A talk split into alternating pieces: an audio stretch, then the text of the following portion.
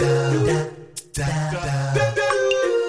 Yeah, from the broadcast studio, the boardroom, or even the bedroom, I'm going to help you get a better broadcast podcast and voice over voice. On Twitter, I'm Tweeter Stewart, T W E T E R S T E W A R T. We're talking about mic fright and we're talking about how to overcome it. So, that studio anxiety, when you go in, the red light goes on, you start to feel nervous, you don't perform as well as you might do. It affects your voice, yes, it also affects you uh, physiologically and psychologically as well.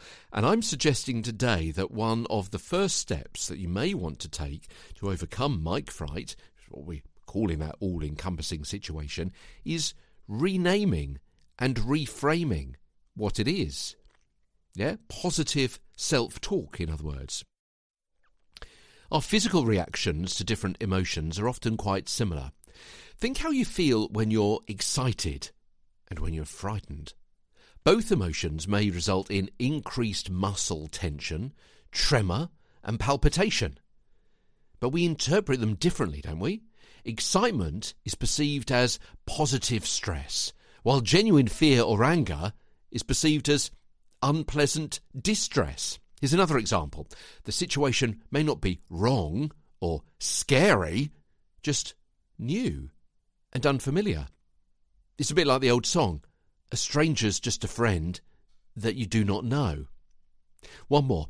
Instead of thinking that the audience is the enemy, waiting to pounce on your every stutter and stumble, retrain your brain to accept that there will inevitably be a few mistakes, and the audience is on your side.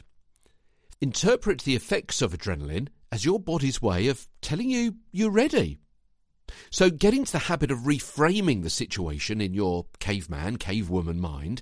You're not nervous at the situation, you're excited for the opportunity. Yeah, remind yourself why you care about the opportunity.